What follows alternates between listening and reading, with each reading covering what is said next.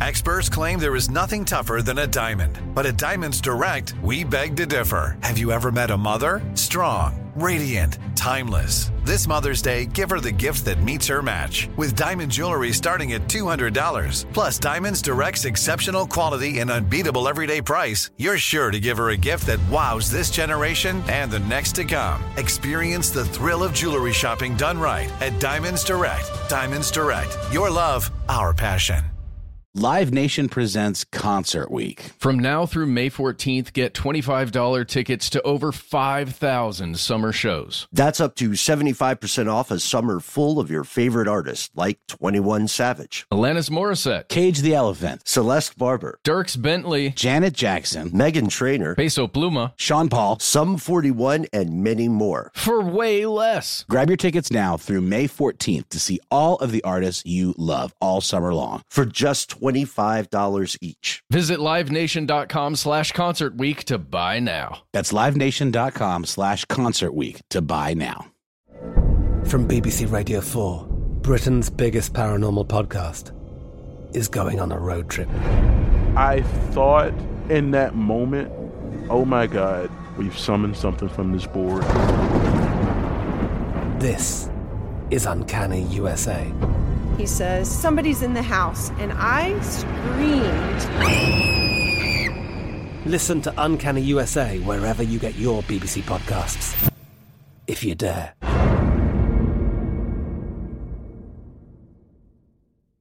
When you think about the future, what kind of technology do you envision? Whatever the future holds, artificial intelligence will undoubtedly be at the heart of it all. Join Graham Class as he hosts season two of Technically Speaking, an Intel podcast, and hear from the minds transforming healthcare, retail, entertainment, personal computing, and more with the help of AI. Tune in every other Tuesday and explore the latest technology that's changing our world today and creating a more accessible tomorrow. Listen to Technically Speaking, an Intel podcast on the iHeartRadio app, Apple Podcasts, or wherever you get your podcasts. From UFOs to psychic powers and government conspiracies, history is riddled with unexplained events. You can turn back now or learn the stuff they don't want you to know.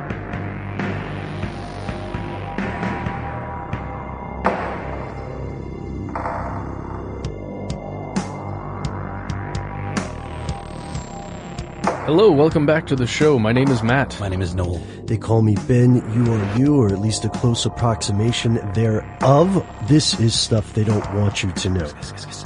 You've heard of spell books before, probably, right? Uh, if this is a surprise to you, then buckle your seatbelt because this is going to be probably one of your favorite episodes of our show.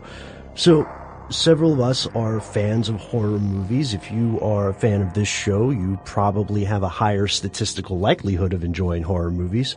Uh, I'm a big fan of them. Uh, and if you enjoy horror movies, then you're also familiar with that old trope, the cursed book, right?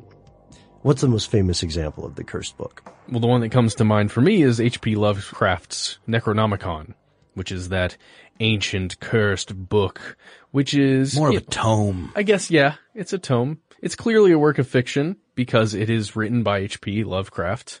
Uh, but numerous people have attempted to create a real Necronomicon. Right, this this tome of dark eldritch magic, according to Lovecraft and the Cthulhu mythos, it was composed by a, and I'm quoting here, a half-crazed Arab named Abdul Alhazred.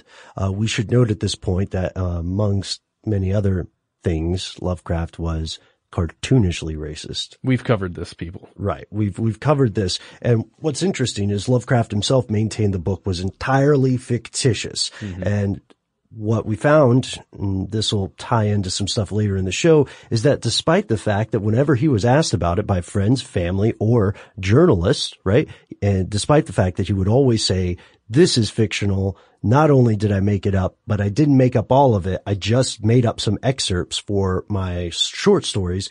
Despite that, it got to a point of popularity where more and more people became fans of his cosmic horror genre and then started writing their own Necronomicons, as Matt said. And this takes a path from fiction to fandom to reality take place in more recent things like Slenderman started out as pure fiction, purely knowledge fiction that gained such notoriety that ultimately it had real world consequences. Well, the Necronomicon has that same effect where it's like introduced and then reused and sort of like adjusted and adapted to different times, different personalities, and it almost takes on a life of its own, like Slenderman, where even though the original creator was like, yeah, this is definitely fake, the more you start to see it in different incarnations, the more the mind tends to go to, well, maybe it's not fake, you know? Right. Yeah. And that's the, the moral of the Necronomicon story in a way is just because something isn't real, whoosh, whoosh, to take your air quote move, doesn't mean that it is not dangerous. On a lighter note, there are many other spell books in fiction. Of course, we'll, uh, we'll all recall, since we all have impeccable taste in films, Disney's Hocus Pocus. Book? Darling, come to mommy. Yes.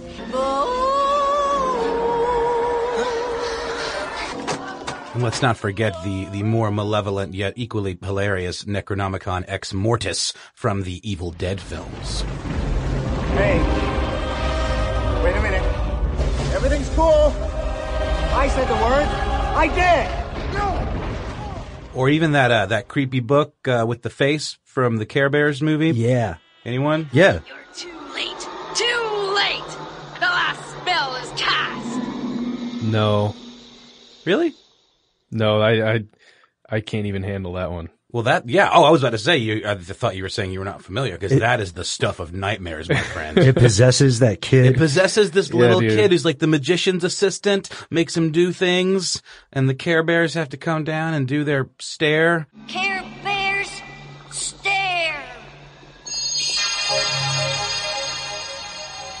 Care Bear stare. Remember the Care Bears? Let's not get too far off. But, All I'm right. sorry, but, but that, it is a Necronomicon of sorts, a grimoire of sorts, because if in the way it's depicted in the film, it is a big, thick tome that he finds in a long forgotten, dusty mm-hmm. magician's chest, and it's got all of these kind of esoteric scrawls and different symbols all through it, and it, you know, spawns this weird green, bald, kind of androgynous face that, you know, makes him do things. It's straight up do something. possessed by a demon. And what that, you know, that reminds me, this is a separate talk about censorship, which ties in later too. Uh, the cartoons of yesteryear, I think were a little better because they were less sanitized. Yeah. You know what I mean? A demonic possession film marketed towards children. where the main heroes are fuzzy teddy bears with different Tummies. symbols on their tummies that can shoot out rainbow magic energy. Complete, completely nude. What did it even do, by the way? What did the stare do? Did it just fill you with goodness? It it was like uh it was like the heart ring in Captain Planet, except bears. Yeah, it was lo- it was overwhelming love and compassion. Yeah. just yeah. that emanates It from was, their it was a very it was a very uh, aggressive form of nonviolence because they were shooting people technically. Now, this is not to say that a grimoire is inherently evil. Yeah, uh, you know, additionally when we talk about just the the fictional stuff, we also have another side which would be that there are a lot of out and out hoaxes. Uh, someone wrote something and pretended they discovered some ancient source of knowledge hidden or occulted from the public eye. Uh, sorry, let me not say that in such a dumb voice. Regular occulted. Was that an edit or was that you? No, that was just me not wanting to sound so NPR about it. Fair enough. Now, I've got a question for you. Would you consider, we've talked about the Voynich manuscript, and I know that's going to come up later in the episode, but since we don't really know, mm-hmm. do, do- does something to, to be considered a hoax have to have a hoaxer? Do you have to know who did it in order for it to be considered a hoax? No, to, for something, that's an excellent question. For something to be considered a hoax, there must be something about it that is marketed or propagated that is untrue. So if you anonymously wrote something and 300 years later, Matt's descendants find it and they just don't know you wrote it, that doesn't make it a hoax. Uh, like, well, with the Voynich manuscript, they can't read it. But if you wrote something that actually happened, like 300 years ago, this happened, we don't know who you are, it doesn't make it a hoax.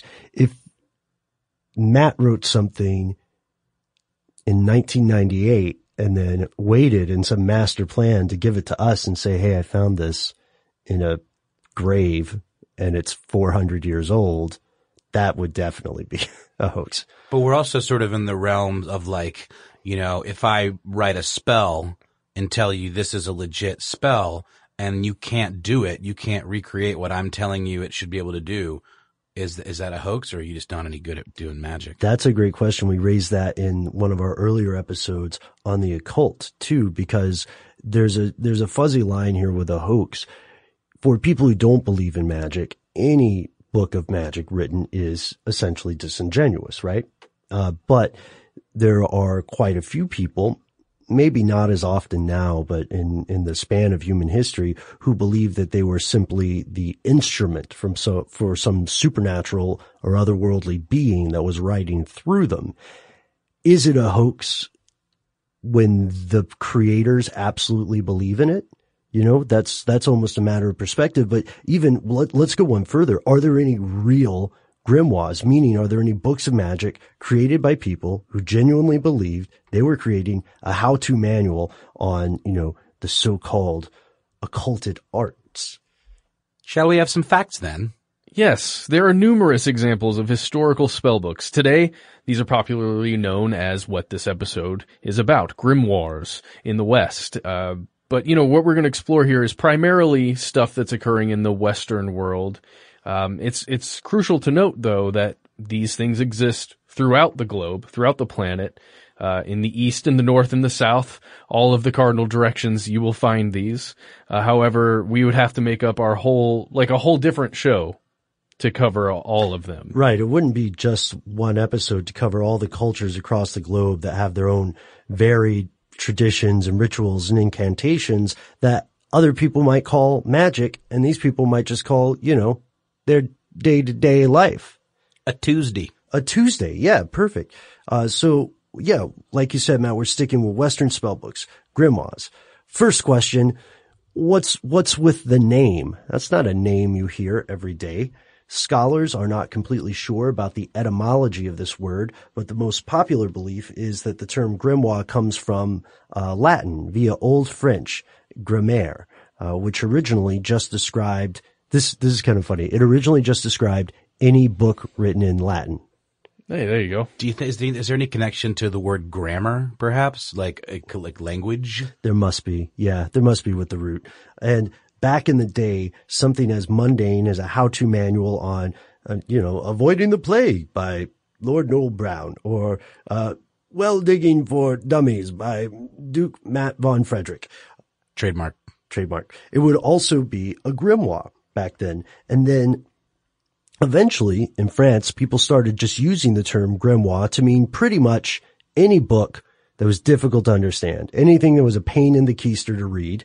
And then the big shift to where this goes from just being a, a, a word for difficult book to this book has magic powers came in the 19th century in, uh, in Britain, in England, in the publication of a book called The Magus in 1801 the British had a, a, real profound interest in all occult matters at the time. You know, this is the age when people are getting into the concept of using scientific principles to investigate things that have once been thought to be purely the realm of spirituality and magic. So they're interested in this and through this book, the term grimoire became firmly cemented in English as a word that meant specifically books of magic in general. And since that point, of course, we talked about the hoaxes that emerged and a lot of them ballooned after this book came out.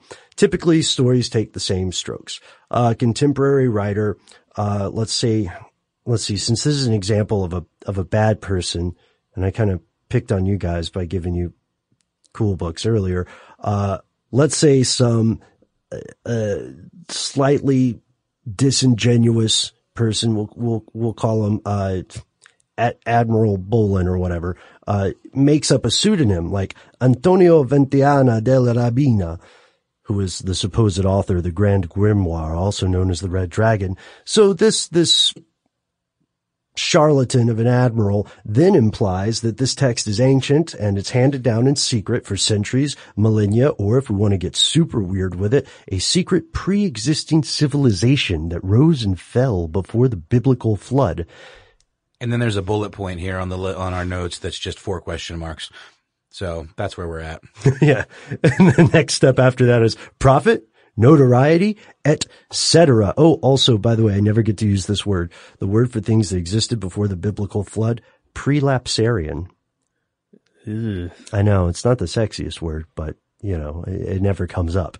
Uh, so obviously this proliferation of these fraudulent texts has given the whole enterprise of occult books a bad rap. But we also have to remember there's a context in which so many of these texts were made.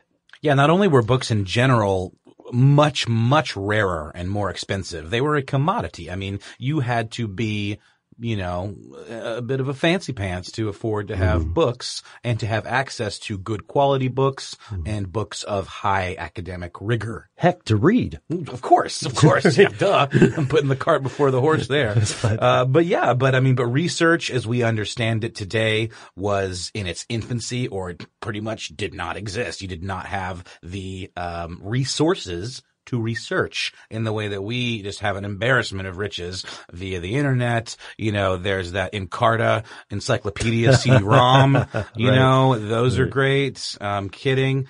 But They were great. That was a game changer. it was a game changer, but it, when you look at it now, Yeah. it feels the way, you know, it must have felt to go from having a book to having a library, you know? Mm-hmm. I mean, That's a that's a good point. And there was also this implicit degree of trust between authors and readers, right? Like after all, if we're living in the 1300s and we're some of the people who see a book that happens not to be a, a religious text like the Bible, then holy smokes, of course it's got to be true. Why would somebody spend years hand writing this thing if it was gobbledygook? If it, or just for fun. just for fun. Why would somebody do an elaborate troll like that? Well, and I guess that's a big part of why when like things like pamphlets and tracts became widely distributed, that mm. was a great way to misinform the populace because mm. you could, those were cheap to make. You could very easily kind of fit some propaganda in there and have it circulate and have that same mentality of, oh, it's printed on paper, therefore it must be the mm. truth. Can you imagine how those guys would have felt, uh, those ladies and gentlemen, if they saw Facebook posts? I mean, that's pamphlet times a million. So this means that, of course, while grimoires get a hard time, books of magic were not the only inaccurate things out there by any means. Um, but we do know that before the British called spellbooks grimoires, before the French read Latin, before even the age of the Roman Empire, magic in some form existed around the world or magical practices. Earliest precursors to books of magic are these incantations found on clay tablets in Mesopotamia. And that's the earliest we found Yeah. so far. Well, would you guys mind if we paused for a quick break before we got into the details of that? Sounds good. Cool. you Live Nation presents Concert Week. From now through May 14th, get $25 tickets to over 5,000 summer shows. That's up to 75% off a summer full of your favorite artists like 21 Savage, Alanis Morissette, Cage the Elephant, Celeste Barber, Dierks Bentley, Janet Jackson, Meghan Trainor, Peso Pluma, Sean Paul. Sum 41, and many more. for way less. Grab your tickets now through May 14th to see all of the artists you love all summer long. For just $25 each. Visit livenation.com slash concert week to buy now. That's livenation.com slash concert week to buy now. Snagajob is where America goes to hire, with the deepest talent pool in hourly hiring. With access to over 6 million active hourly workers, Snagajob is the all in one solution for hiring high quality employees who can cover all your needs. On demand, temp to hire, part time or full time. You name the position warehouse worker, retail associate, grocery store clerk, fitness trainer, baker, stylist, bellhop, podcast producer. Yeah, Snagajob's got a worker for that. With our easy to use platform, you're able to seamlessly post and fill available positions quickly with a dedicated customer support team to provide all the help you need along the way. Kind of nice knowing you have a talent pool like that in your own backyard, right? Snagajob is the partner you need to keep your business running smoothly. So visit snagajob.com or text snag to 242424 to talk to an expert. Snagajob.com, where America goes to hire. Attention, true crime enthusiast. Searching for a way to unwind after diving deep into the mysteries that keep you up at night? Look no further. Introducing Lazarus Naturals, your trusted companion for CBD relief. With a commitment to transparency, Lazarus Naturals oversees every step from farm to doorstep, ensuring purity and quality you can trust. Visit LazarusNaturals.com today and discover how CBD can help you decompress and recharge for your next investigation. That's LazarusNaturals.com. Lazarus Naturals, your partner in unraveling the mysteries of true crime. Not available in Idaho, Iowa, or South Dakota. I'm Katya Adler, host of The Global Story. Over the last 25 years, I've covered conflicts in the Middle East, political and economic crises in Europe, drug cartels in Mexico. Now I'm covering the stories behind the news all over the world in conversation with those who break it. Join me Monday to Friday to find out what's happening, why, and what it all means. Follow The Global Story from the BBC wherever you listen to podcasts.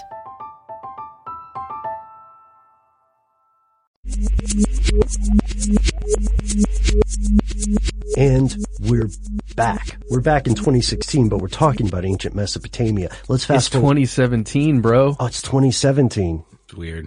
What? It is 2017. Where's my flying car? Yeah. Where is your flying car? It's in my suitcase. But the suitcase also flies. We should have thought of that. Oh, jeez. This is a big suitcase. Um, all right. I got the year wrong. It is 2017. but back before it was even 2016, like way before, the Greeks believed the first people to compile books of magic were uh, in the Persian culture, where a Persian tribe known as, wait for it, the Magi. Yeah. Yeah. Yeah, it's basically like magic without the C. It, hey, that is a cool, that is a cool word and term. I, l- I don't, for some reason, I love that. I've actually heard it pronounced magi quite Oh, a lot as well. the Magi? Mm-hmm. Like there's a story of the gift of the magi. I've, I've heard that, I've heard it pronounced mm-hmm. that way. Oh, I thought it was um, Magi. Well, no, I think it's, I think both are acceptable. Listeners, call me out. Tell me Oh, I'm no. full and there of it. was some translation stuff too, Oh, because totally. in earlier text it used to be spelled M A J I. You mm-hmm. know, so Oh. yeah, uh, folks, we're talking about the same ones, the famous wise men of the East, uh, perhaps best known today in our neck of the woods for their cameo during Christ's birth in the Christian Bible. um, I grew up in a, a classical music family, and um, one of the um, sort of operas, kind of an operetta, I suppose, that my mother was quite fond of was it's called Amahl and the Night Visitors, and it's Dude. about you know it. My dad played a all for a long Sure, time. it's it's a thing. Churches do it all the time, but Yeah. the wise men are really central characters in it because they hang out a lot and they all have their own personalities. And one of them has this box that he carries around that's full of all these amazing little trinkets. Yeah. And and like one of them are like a, a bunch of them are these precious stones that he considers magical. And Yeah. he describes them and it's like moonstone will make you sleep and like lapis lazuli and like all these different ones that have these different properties that are all clearly Mm-hmm. what's- you know what I Charms. mean? Charms, Yeah. yeah. But he, uh, uh, you know, ascribed very specific effects to Mm-hmm. these stones just by placing them near you. And Amahl, the main character, is a boy who can't walk and has to use a crutch. And uh, the wise man is trying, you know, attempts to even cure him or implies that he could cure him using some use- of these oh. these trinkets. But I'm just saying, it's these charms, yeah, and that's that is because uh, originally before we see the rise of the book, we're still like talking about before the age of the book. These spells would be inscribed on amulets and things like that. So the the Greeks believed that the first magician, magi, to compile occult works into a single large text or collection was a Persian associate of King Xerxes. Remember from 300? I'm kidding. no, the, Is uh, he the one with all the nipple rings? yeah. Oh, wow. I think that's not uh, entirely an accurate film. Uh, but there was a magician, the story goes, named Osthanes. And during Xerxes' failed war with Greece around 480 BCE, this magician allegedly scattered the seeds of what would become much of the world's modern, in, in the time of the Greeks' understanding, magical thinking. Uh, also, the in this story, the Magi learned their arts, their occult arts from uh, Zoroaster. So this is a tie-in with the earlier religion of Zoroastrianism. I was gonna say, yeah. So I've I've heard that mentioned in several places on the net that those guys were Zoroast- Zoroastrian. You're on the net. On the net. You're on the net. That's nothing but a bunch of pamphlets. Oh, crap. Well, it was the web then. That's my favorite Sandra Bullock film. You know, I rewatched Speed and it doesn't hold up. Lies! uh, so today, as we said, they're, they're thought to be, uh, grimoire is like a, an umbrella term for different types of magical knowledge. And it can include everything from, you know, how to create charms, a la the magi, how to perform spells, practice divination, which is a big one, summon supernatural entities, angels, spirits, demons, dominoes. We actually have a grimoire that we have to use every single time we podcast with Ben because he just, you know, we have to, you know, summon him. He has to materialize from his interdimensional, uh, what do you call it? Lair? Allegedly. Uh, just so you guys know, in three separate grim- grimoire, Uh-huh. I found uh, spells to ward against cattle witching and uh, diabolical mischief and cattle, like how to ward against it. It's pretty awesome. It was a big problem. Yeah. It was a big problem. Oh, we want to thank everybody who wrote listener mail to us about that. You know what occurred to me? Like, how come supernatural entities and extraterrestrial entities alike can't quit messing with the damn cattle? well, That's a great question. Snatching babies, stealing cattle, and there's there's a, a there's a troubling and compelling argument about how closely older descriptions of the fae or fairy folk can uh, jibe, like almost a one-on-one correlation with stories about UFOs. But you know what, man? Maybe it's maybe it's like you know how you follow the money in in politics. Maybe we follow the cattle in UF, UFO. I'm just going to leave this where it just is. really fast. I want to say how how important the cattle were to peoples of the times when a lot of this were Absolutely. were written. Oh, sure. And so if anything's going wrong, if you're not getting milk correctly, or if there's blood in the milk, or you know whatever small ailment the cow has, that's going to be the biggest problem that your whole you know group Mhm.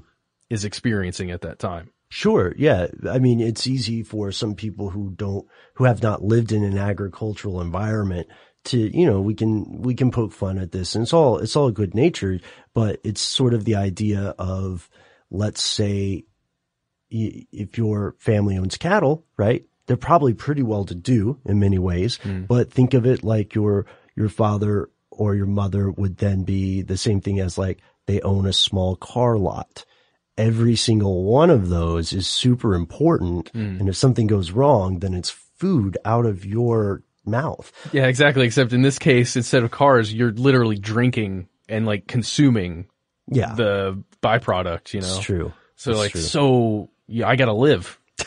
and uh, and so these books were like compendiums, almanacs, uh, uh, reference works of all this other stuff that existed, oral traditions. Sometimes the books themselves were believed to be imbued with magic powers. Not just the stuff you would read or do from the manuals or the, the grimoire, but the physical object. And there's a special note here that I think is important. We're lucky to have listeners of all spiritual stripes or no spiritual stripes on this show. And like that preacher character in Poltergeist said, all are welcome.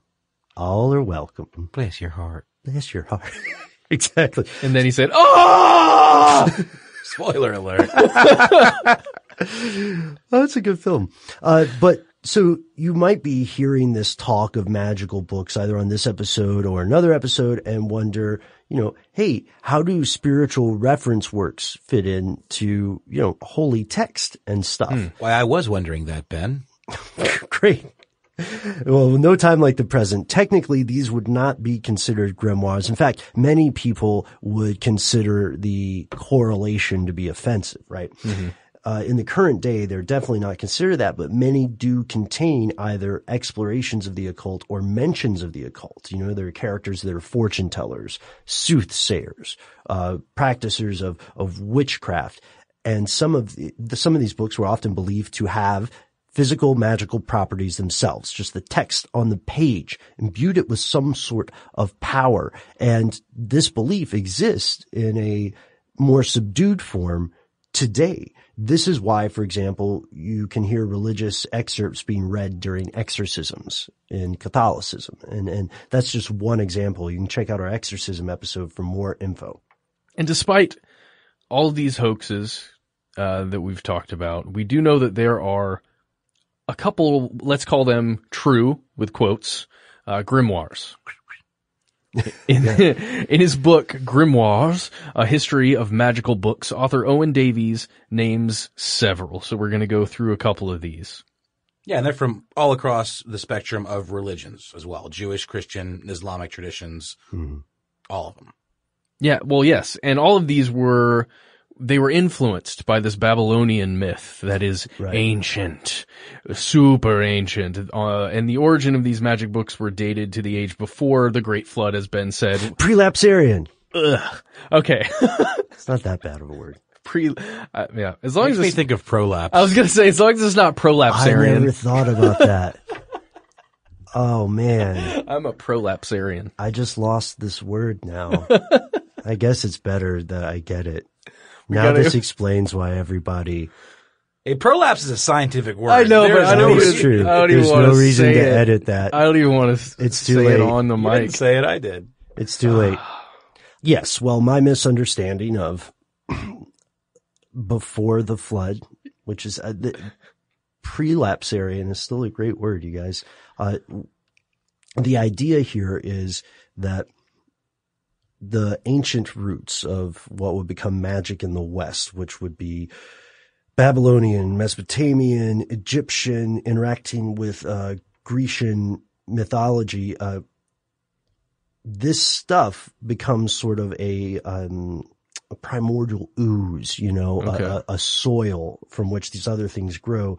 And while some Hebrew and Samaritan texts ascribed writings to the first man, Adam, in late antiquity in the medieval period, uh, Enoch, who in Arabic was known as Idris, was more generally believed to be the inventor of books.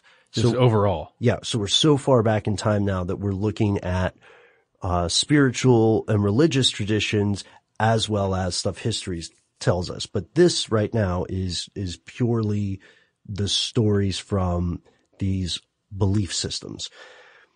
So in the tradition, Enoch is the is the creator. Essentially, of the first book would also the first magic. The first book is essentially magic. Another tradition relates, here's another worldly author, how the angel Raziel communicated to Noah a secret book containing the art of astrology, which was then written on a sapphire, like we were talking, like writing on emeralds and, and precious jewels, uh, that Noah kept in a golden chest that he brought with him on the ark.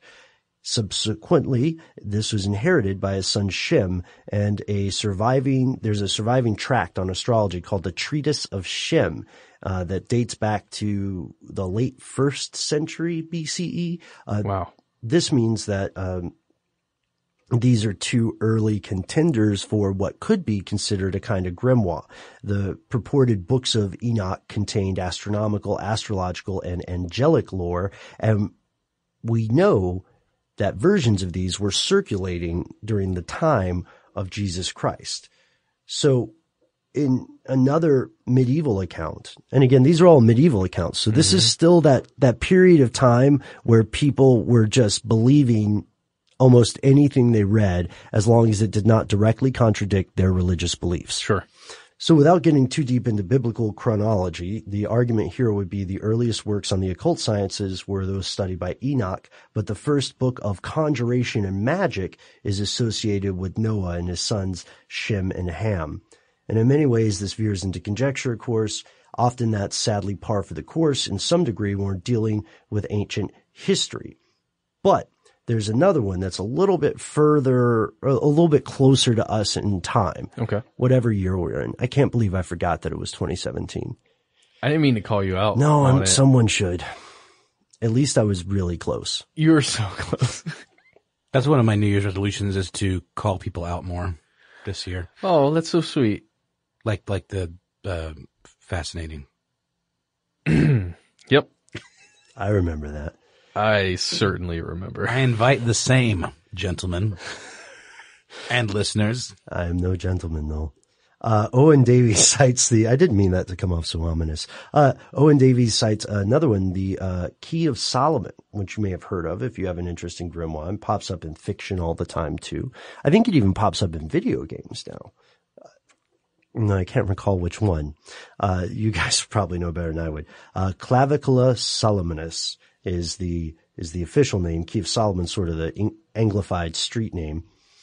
It was the earliest known written versions. There are multiple versions of a lot of these kind of books. Uh, dates back to the 15th century, somewhere in the 1400s, written in Greek.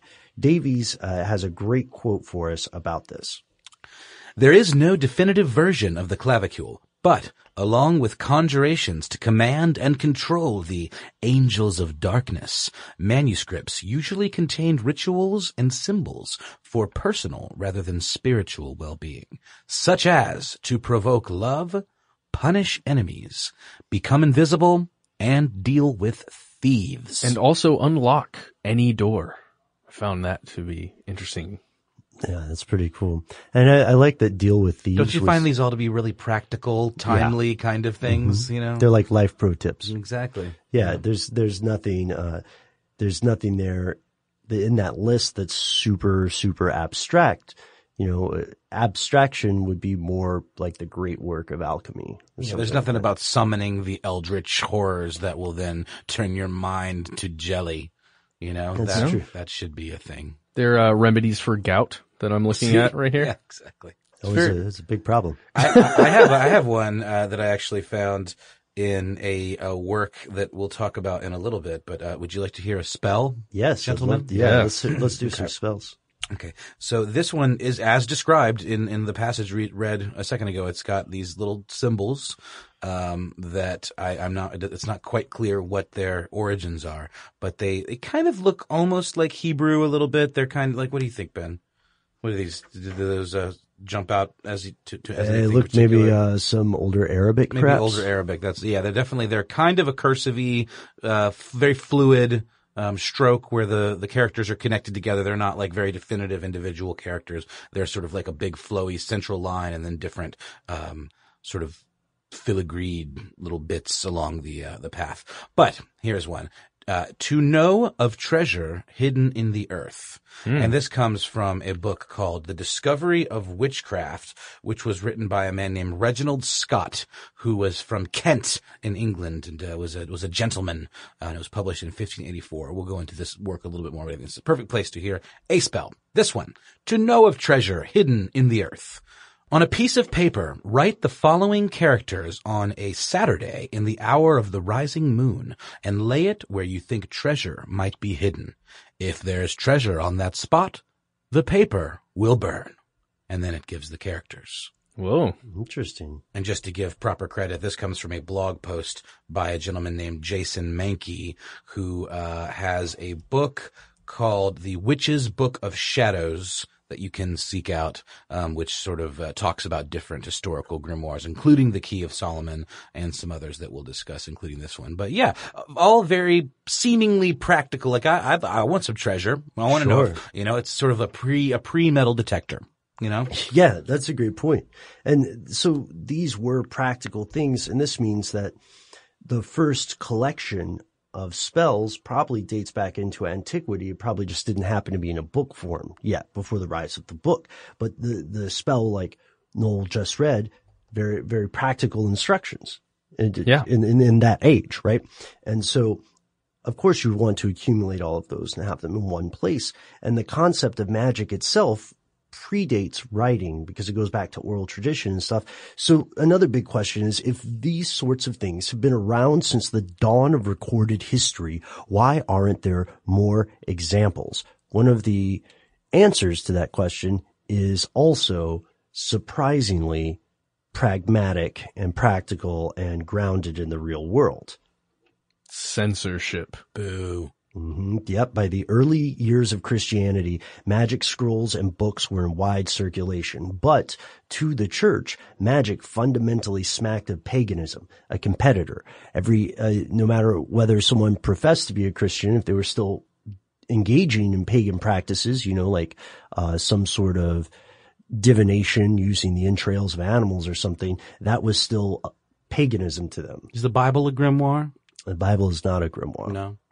The Bible is, uh, the Bible contains stuff about occult information and occult characters practicing Mm-hmm. magic show up, but it doesn't tell people how to do it. And it's interesting because there is a, there is an evolution in the early days of Christianity where we see the, the line between what was perceived of as magic and what was perceived as holy practices or whatever became blurred depending on who you ask. And I wonder if the, the, the use of the word occult as a term of abuse, you know, occult meaning hidden Mm-hmm. is, is part of that or was proliferated by, uh, Christianity and Catholicism because if the Bible doesn't tell you how to do the tricks, it just kind of tells you you should follow and Right. leave that to the people that know how, that know what's up in terms of like who can commune with, you know, Right, the Holy yeah. Spirit. I mean, obviously in certain, uh, beyond Catholicism, you could do it yourself. That was a big part of, you know, the Martin Reformation and all that. yeah. But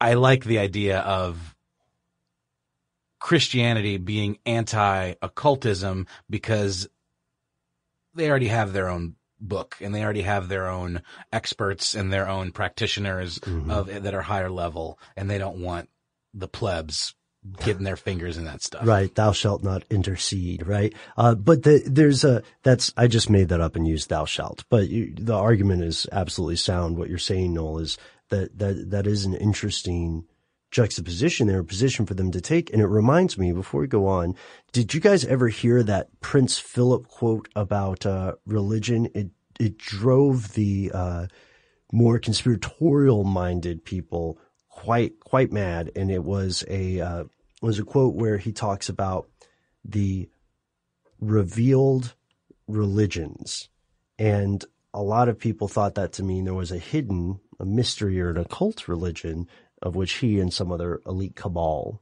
was was part or were a part uh, but the word apparently the way the the word is being used, a revealed religion is something that has its beliefs and its value system set down in a book or a text, Mm-hmm.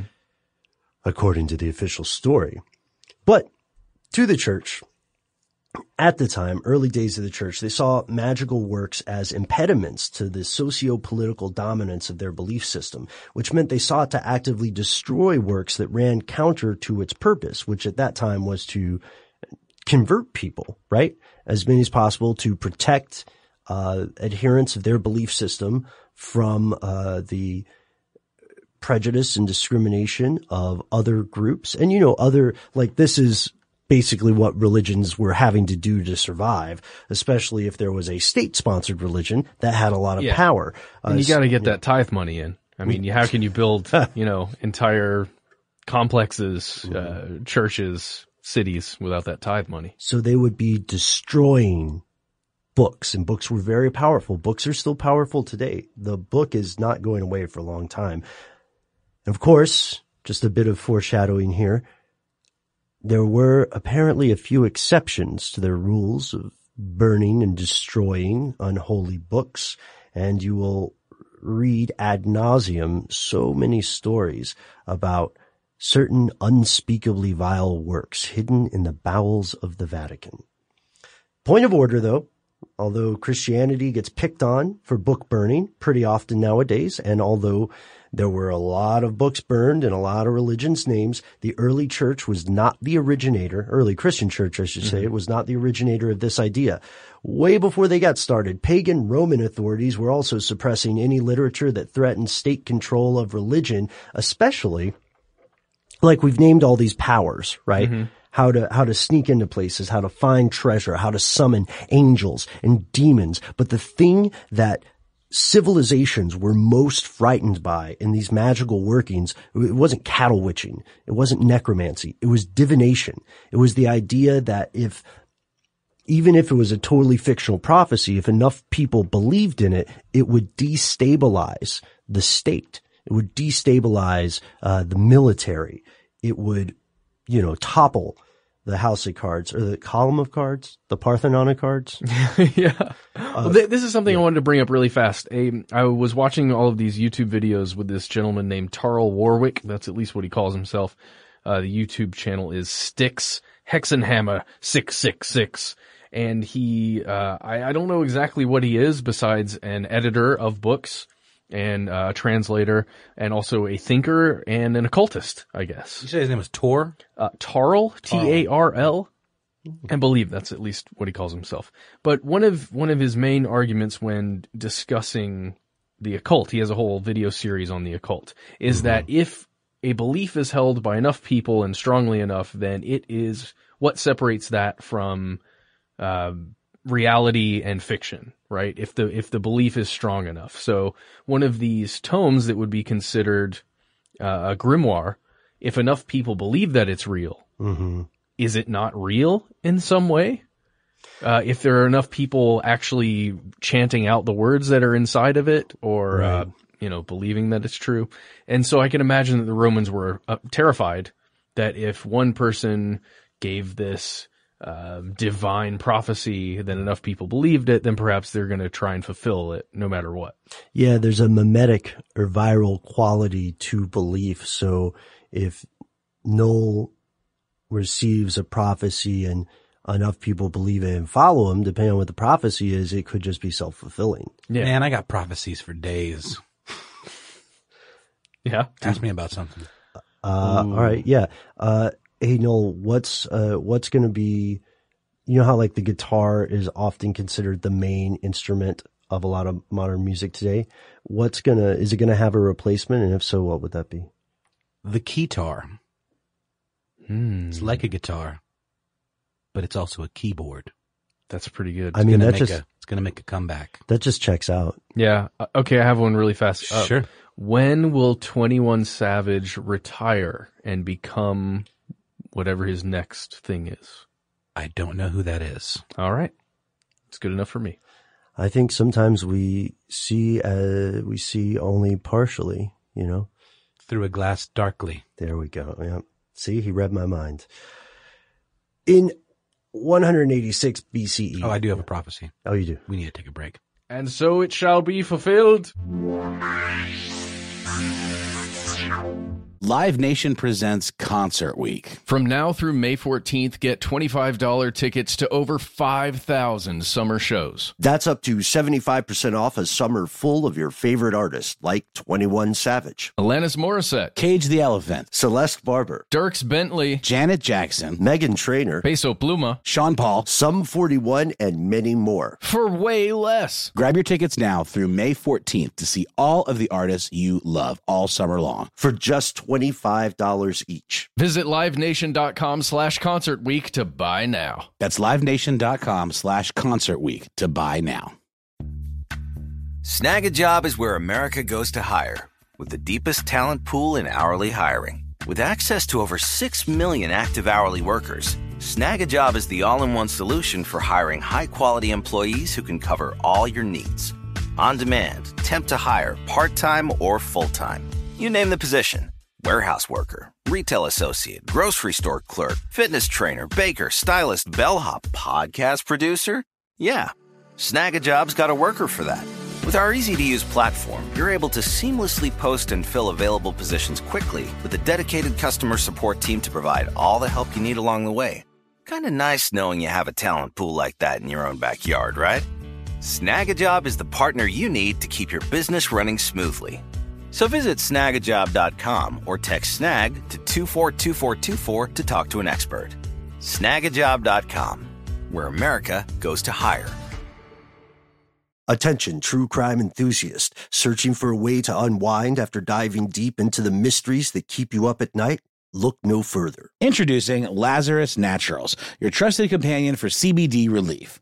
With a commitment to transparency, Lazarus Naturals oversees every step from farm to doorstep, ensuring purity and quality you can trust. Visit LazarusNaturals.com today and discover how CBD can help you decompress and recharge for your next investigation. That's LazarusNaturals.com. Lazarus Naturals, your partner in unraveling the mysteries of true crime. Not available in Idaho, Iowa, or South Dakota. From BBC Radio 4, Britain's biggest paranormal podcast is going on a road trip. I thought in that moment, oh my God, we've summoned something from this board.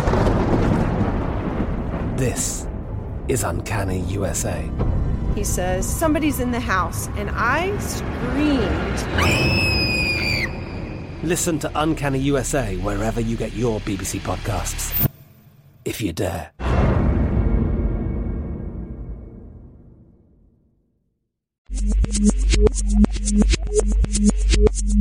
And so if it was fulfilled, That's crazy, right? When you said that, that happened. and I, I didn't even say those things. It just came out. It like, I saw your eyes roll back. Are you cool? You're bleeding a little out of your ear. I'll be all right. All right. Well, Here's a Q-tip.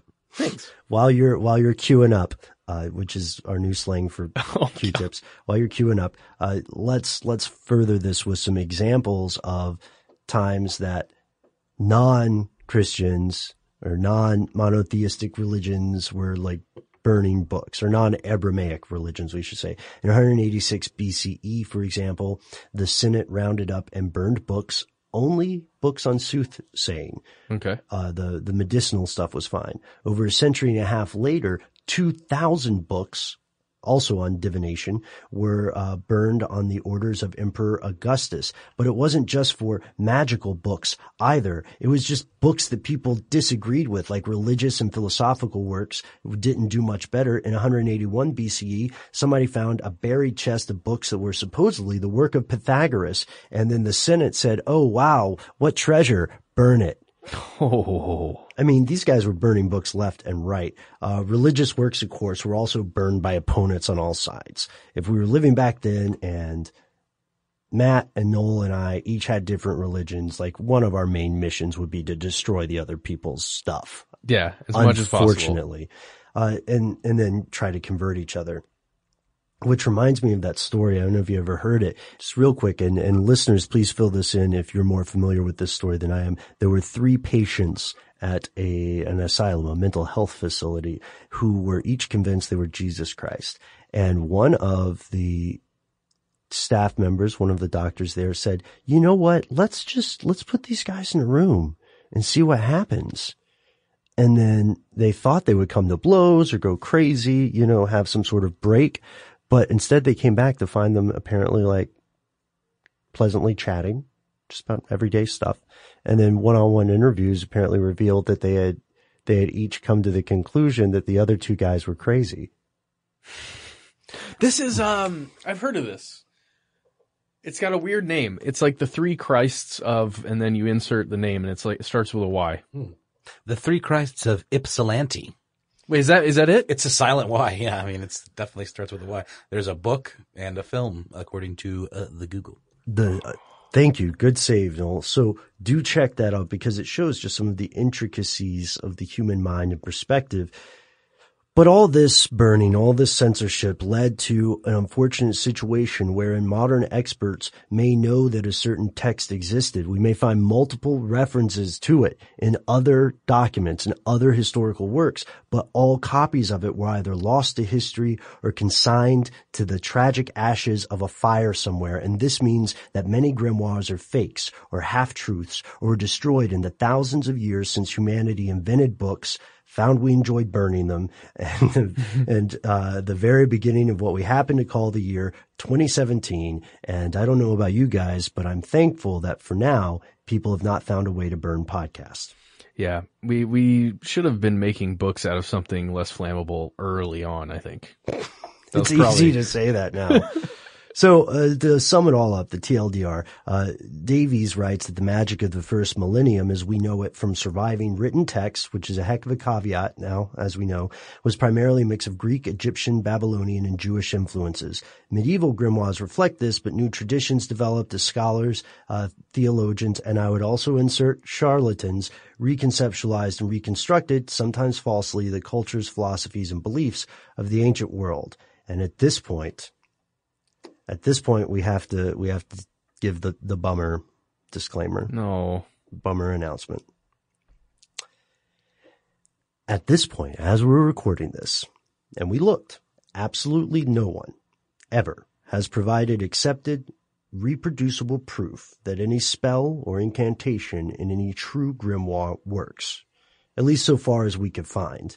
And most of the claims regarding a successful ritual are either very old and anecdotal, or they're backed up by the same single group of spiritual adherents. Yeah. So, like, there's not anybody saying, That group did it successfully over there, that one. right.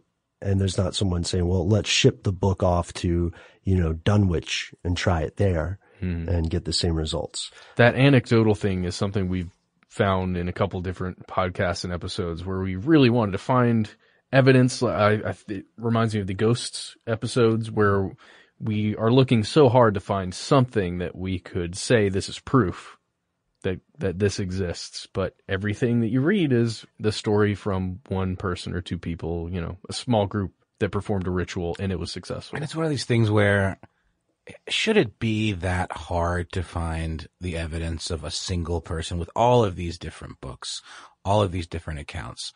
If it was a thing, shouldn't shouldn't it be a little easier to find a video, a YouTube video of someone successfully performing a spell or a ritual? And there, there are questions because there are also people who will say, well, I've successfully performed a ritual and it had results that are either not easily comprehended or depicted or measurable. Yeah, exactly. And so one of the things That came up a lot in the um, alchemy episode. Yes, right. Is it uh, weaponized psychology? I believe was the phrase.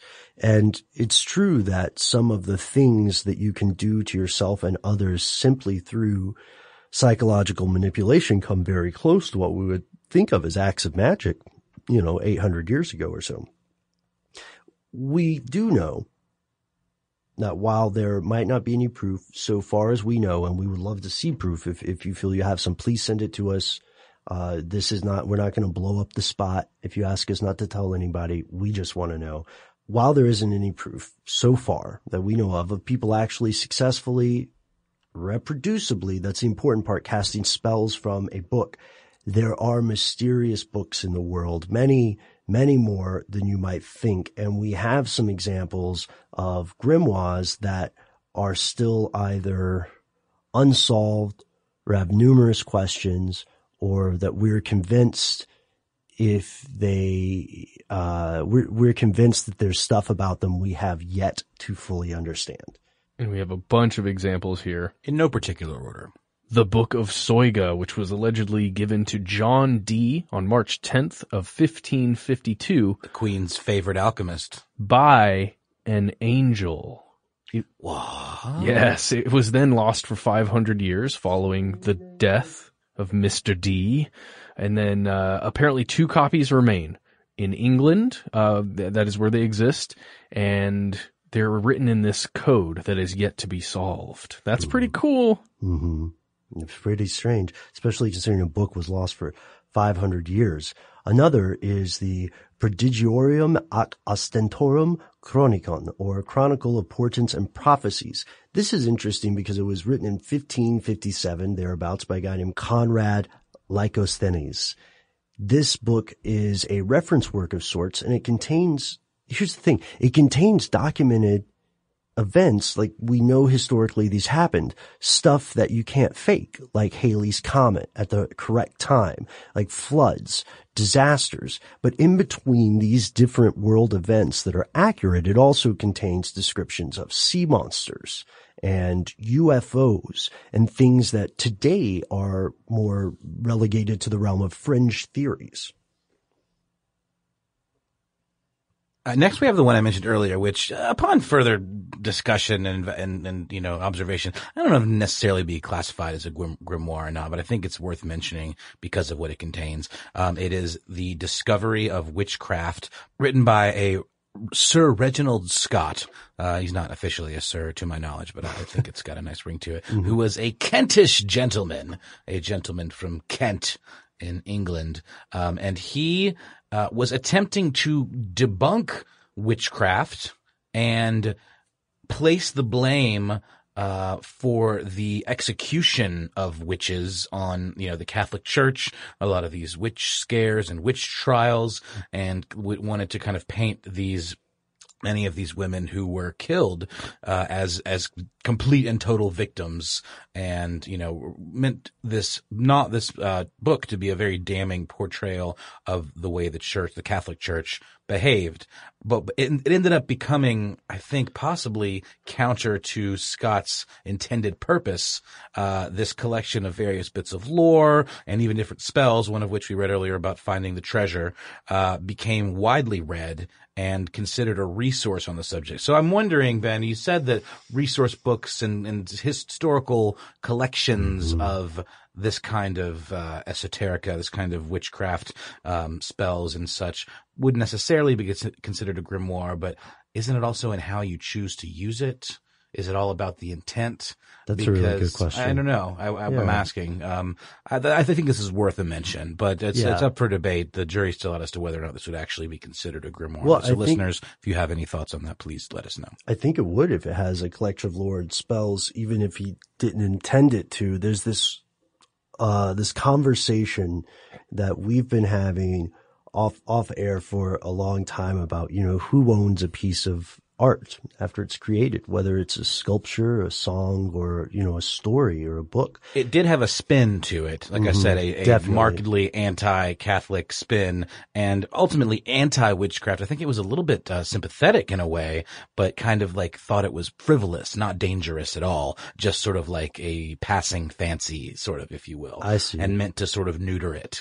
Well, that I mean, and that would be effective because the ideas uh, about the the ideas about witchcraft in Europe at the time were largely held and propagated by people who saw themselves as opponents of the practice, and a lot of innocent people died. So, if this book got through to someone, if, if Sir Reginald Scot's book did prevent someone from being executed in some incredibly torturous way, then I think it was a good, it was a good deed. However, I could easily see the unfortunate path that appears to have happened where someone said, here, I found a grimoire too.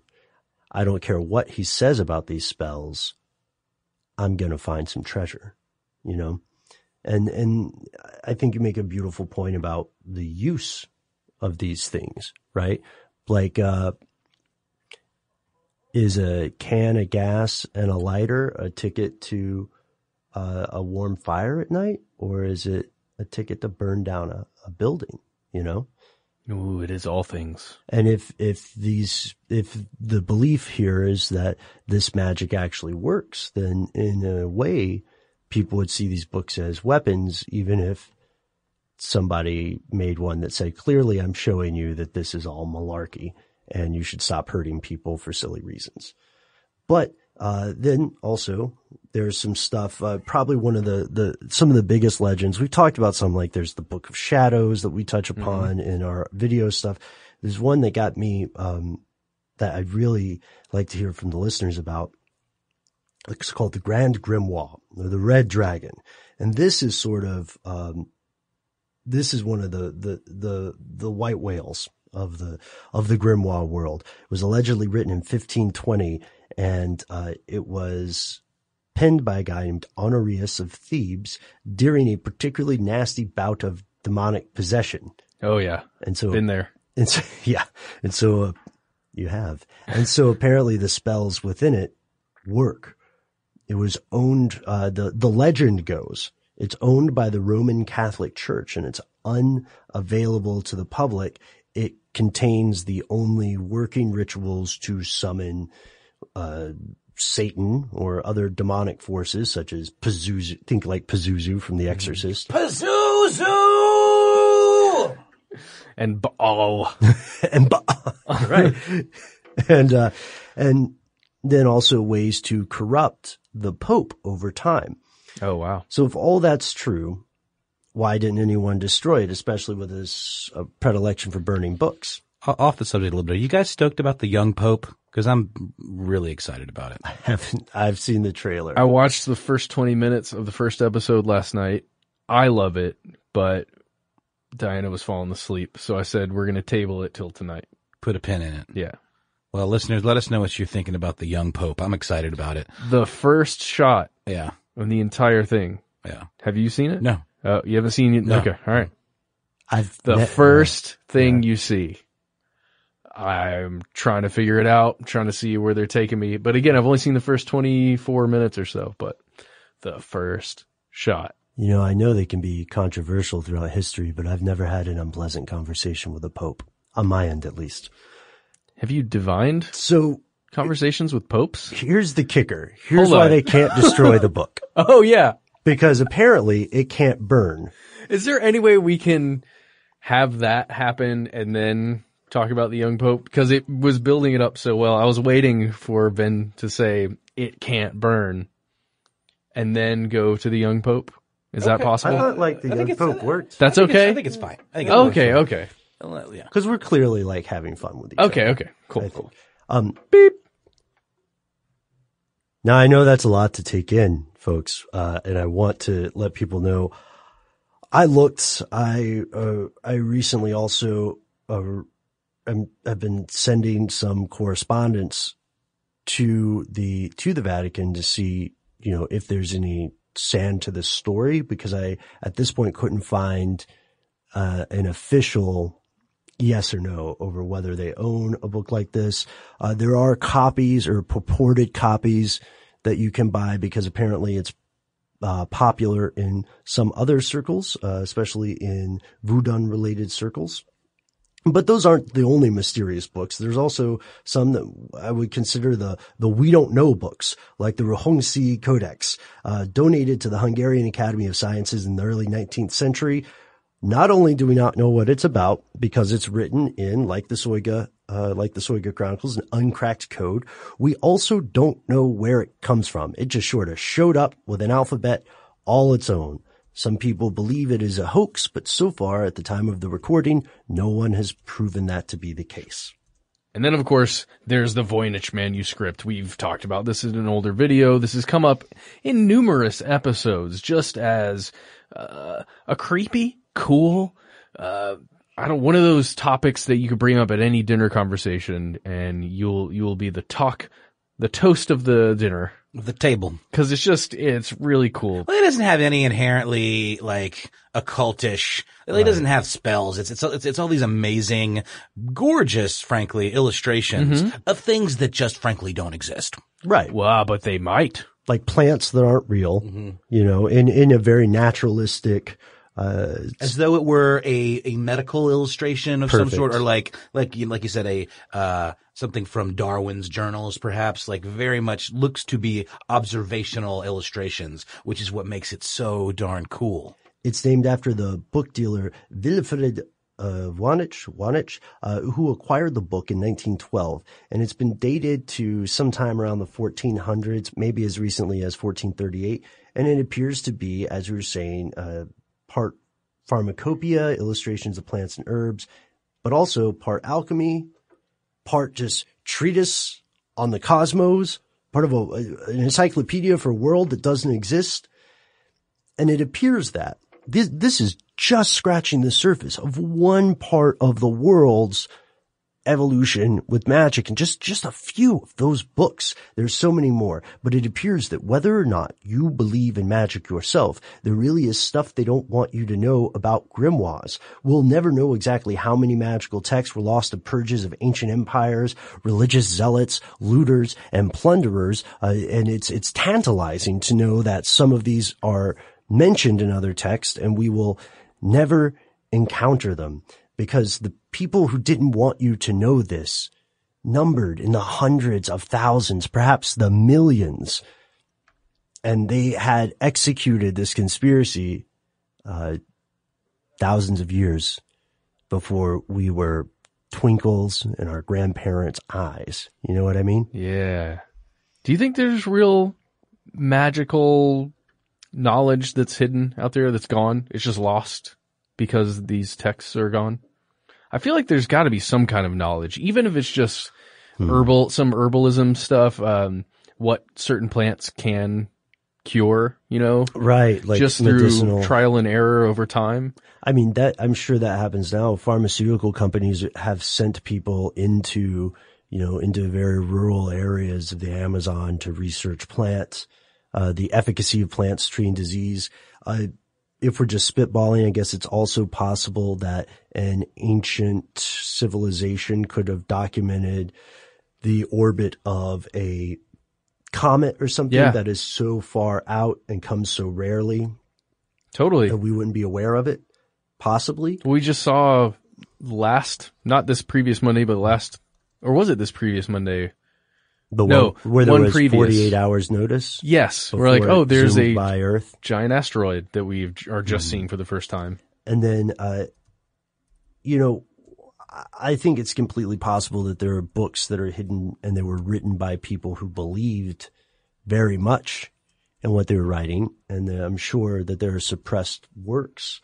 Uh, whether those are waiting to be found or whether they destroyed, they were destroyed or whether they actually can do something, whether it's possible for us to summon something.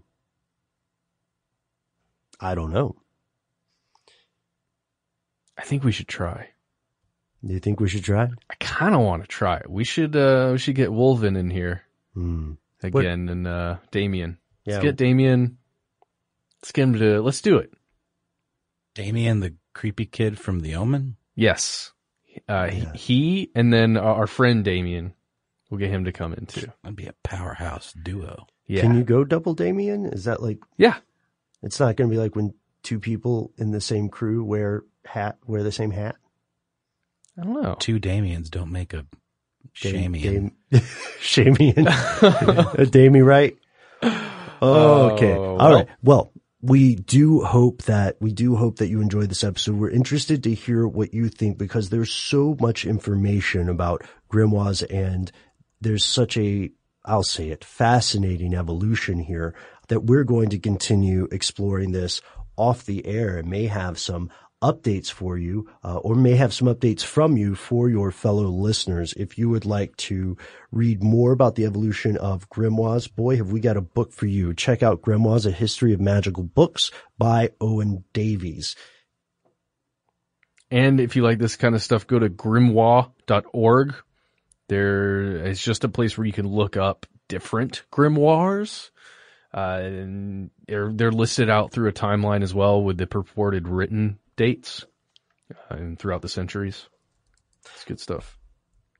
Do we have time for a little uh, shout out corner?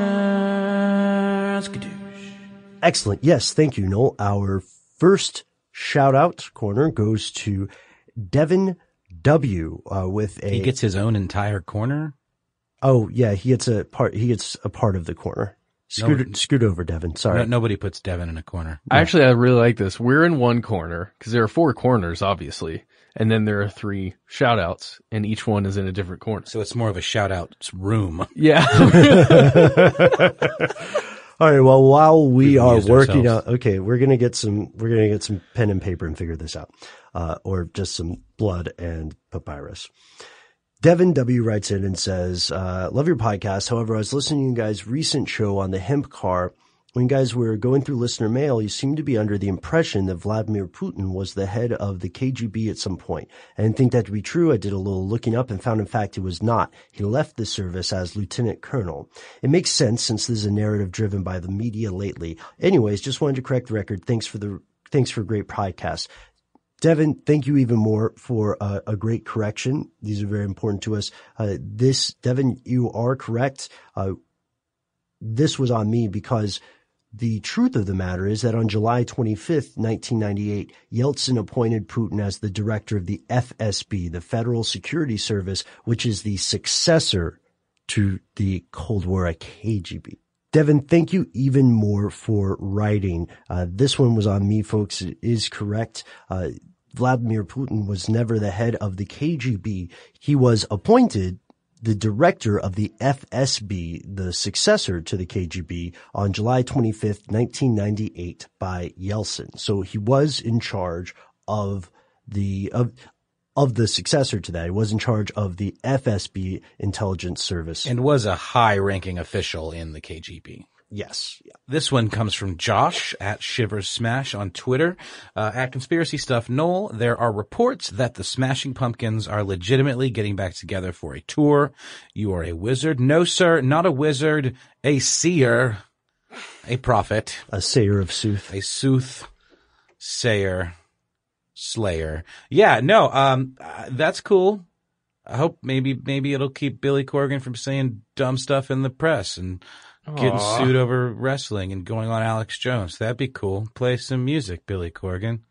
I'd be down with that. What? Why are you guys eyeballing me? I, I got, I have issues. I've got beef. The guy sort of, you know, up, ruined my childhood by like being such a blowhard. And that's not the only tweet we got regarding Smashing Pumpkins. I have feelings about Billy Corgan. I I'm sorry. Are I'm you sorry. okay? Just- no, I was just a huge fan when I was a kid. I thought he was such a sensitive lad.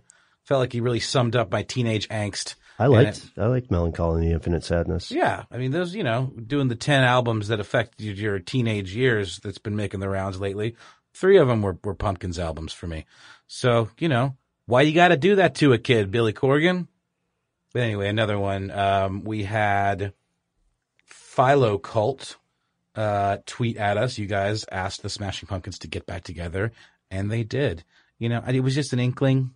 It was an inkling. That's all well, I can well, say. maybe maybe there's something redemptive about it. Maybe the story of Noel Brown and the Smashing Pumpkins has a better ending. Maybe so. Uh, Billy Corgan, I still love you, man. It's cool. I have opinions too.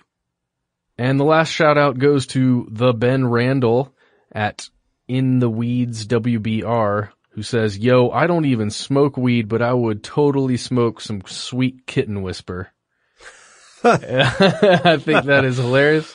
Uh, I think anyone would, really. Well, you can always you can always count on Ben's. They're good people. That's well, right. If I'm being honest, Kitten Whisper sounds like the name for a much harder drug than weed.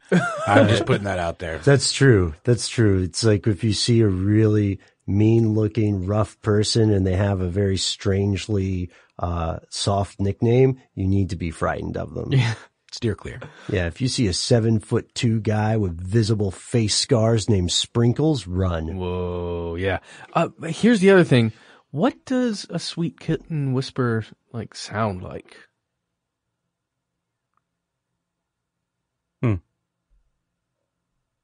Are you gonna put something in there? I got, I got nothing, man. No, I'm not going to put anything in there. That's not a sound that the human voice can make. Okay, that is that is beyond our Right. meager powers in this room right I was now. gonna It try. would be unfair to kitten whispers. I'm gonna do. This is what a sweet kitten whisper sounds All like. right, go for it.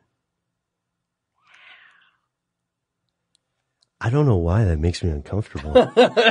Gives me the ASMR tingles.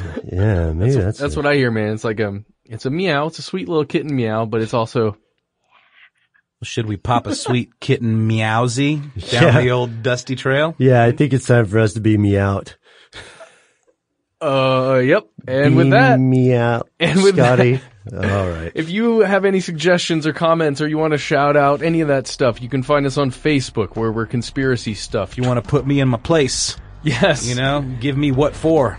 If you want to give Noel what for, hit us up on Twitter. We are also conspiracy stuff there.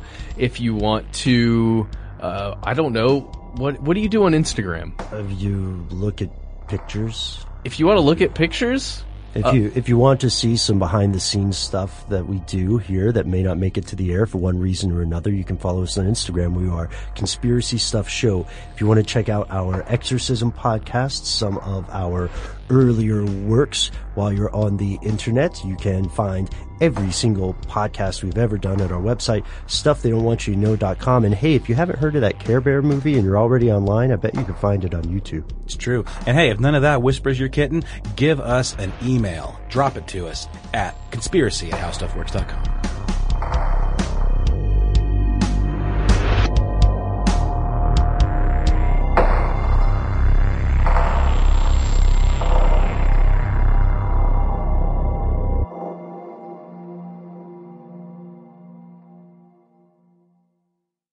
Live Nation presents Concert Week. From now through May 14th, get $25 tickets to over 5,000 summer shows. That's up to 75% off a summer full of your favorite artists like 21 Savage, Alanis Morissette, Cage the Elephant, Celeste Barber, Dierks Bentley, Janet Jackson, Meghan Trainor, Peso Pluma, Sean Paul. Sum 41, and many more. for way less. Grab your tickets now through May 14th to see all of the artists you love all summer long. For just $25 each. Visit livenation.com slash concert week to buy now. That's livenation.com slash concert week to buy now. I'm Katya Adler, host of The Global Story. Over the last 25 years, I've covered conflicts in the Middle East, political and economic crises in Europe, drug cartels in Mexico. Now I'm covering the stories behind the news all over the world in conversation with those who break it. Join me Monday to Friday to find out what's happening, why, and what it all means. Follow The Global Story from the BBC wherever you listen to podcasts. Attention, true crime enthusiast, searching for a way to unwind after diving deep into the mysteries that keep you up at night? Look no further. Introducing Lazarus Naturals, your trusted companion for CBD relief. With a commitment to transparency, Lazarus Naturals oversees every step from farm to doorstep, ensuring purity and quality you can trust. Visit LazarusNaturals.com today and discover how CBD can help you decompress and recharge for your next investigation. That's LazarusNaturals.com. Lazarus Naturals, your partner in unraveling the mysteries of true crime. Not available in Idaho, Iowa, or South Dakota. Dealing with pests can be a pain, but relax. Terminix can help. Because when pests show up, so does Terminix. With over 95 years of experience, they have what it takes to take on any pest problem fast. If your home or business has pests, don't stress it. Terminix it. Visit Terminix.com to book your appointment online today. That's T E R M I N I X dot com.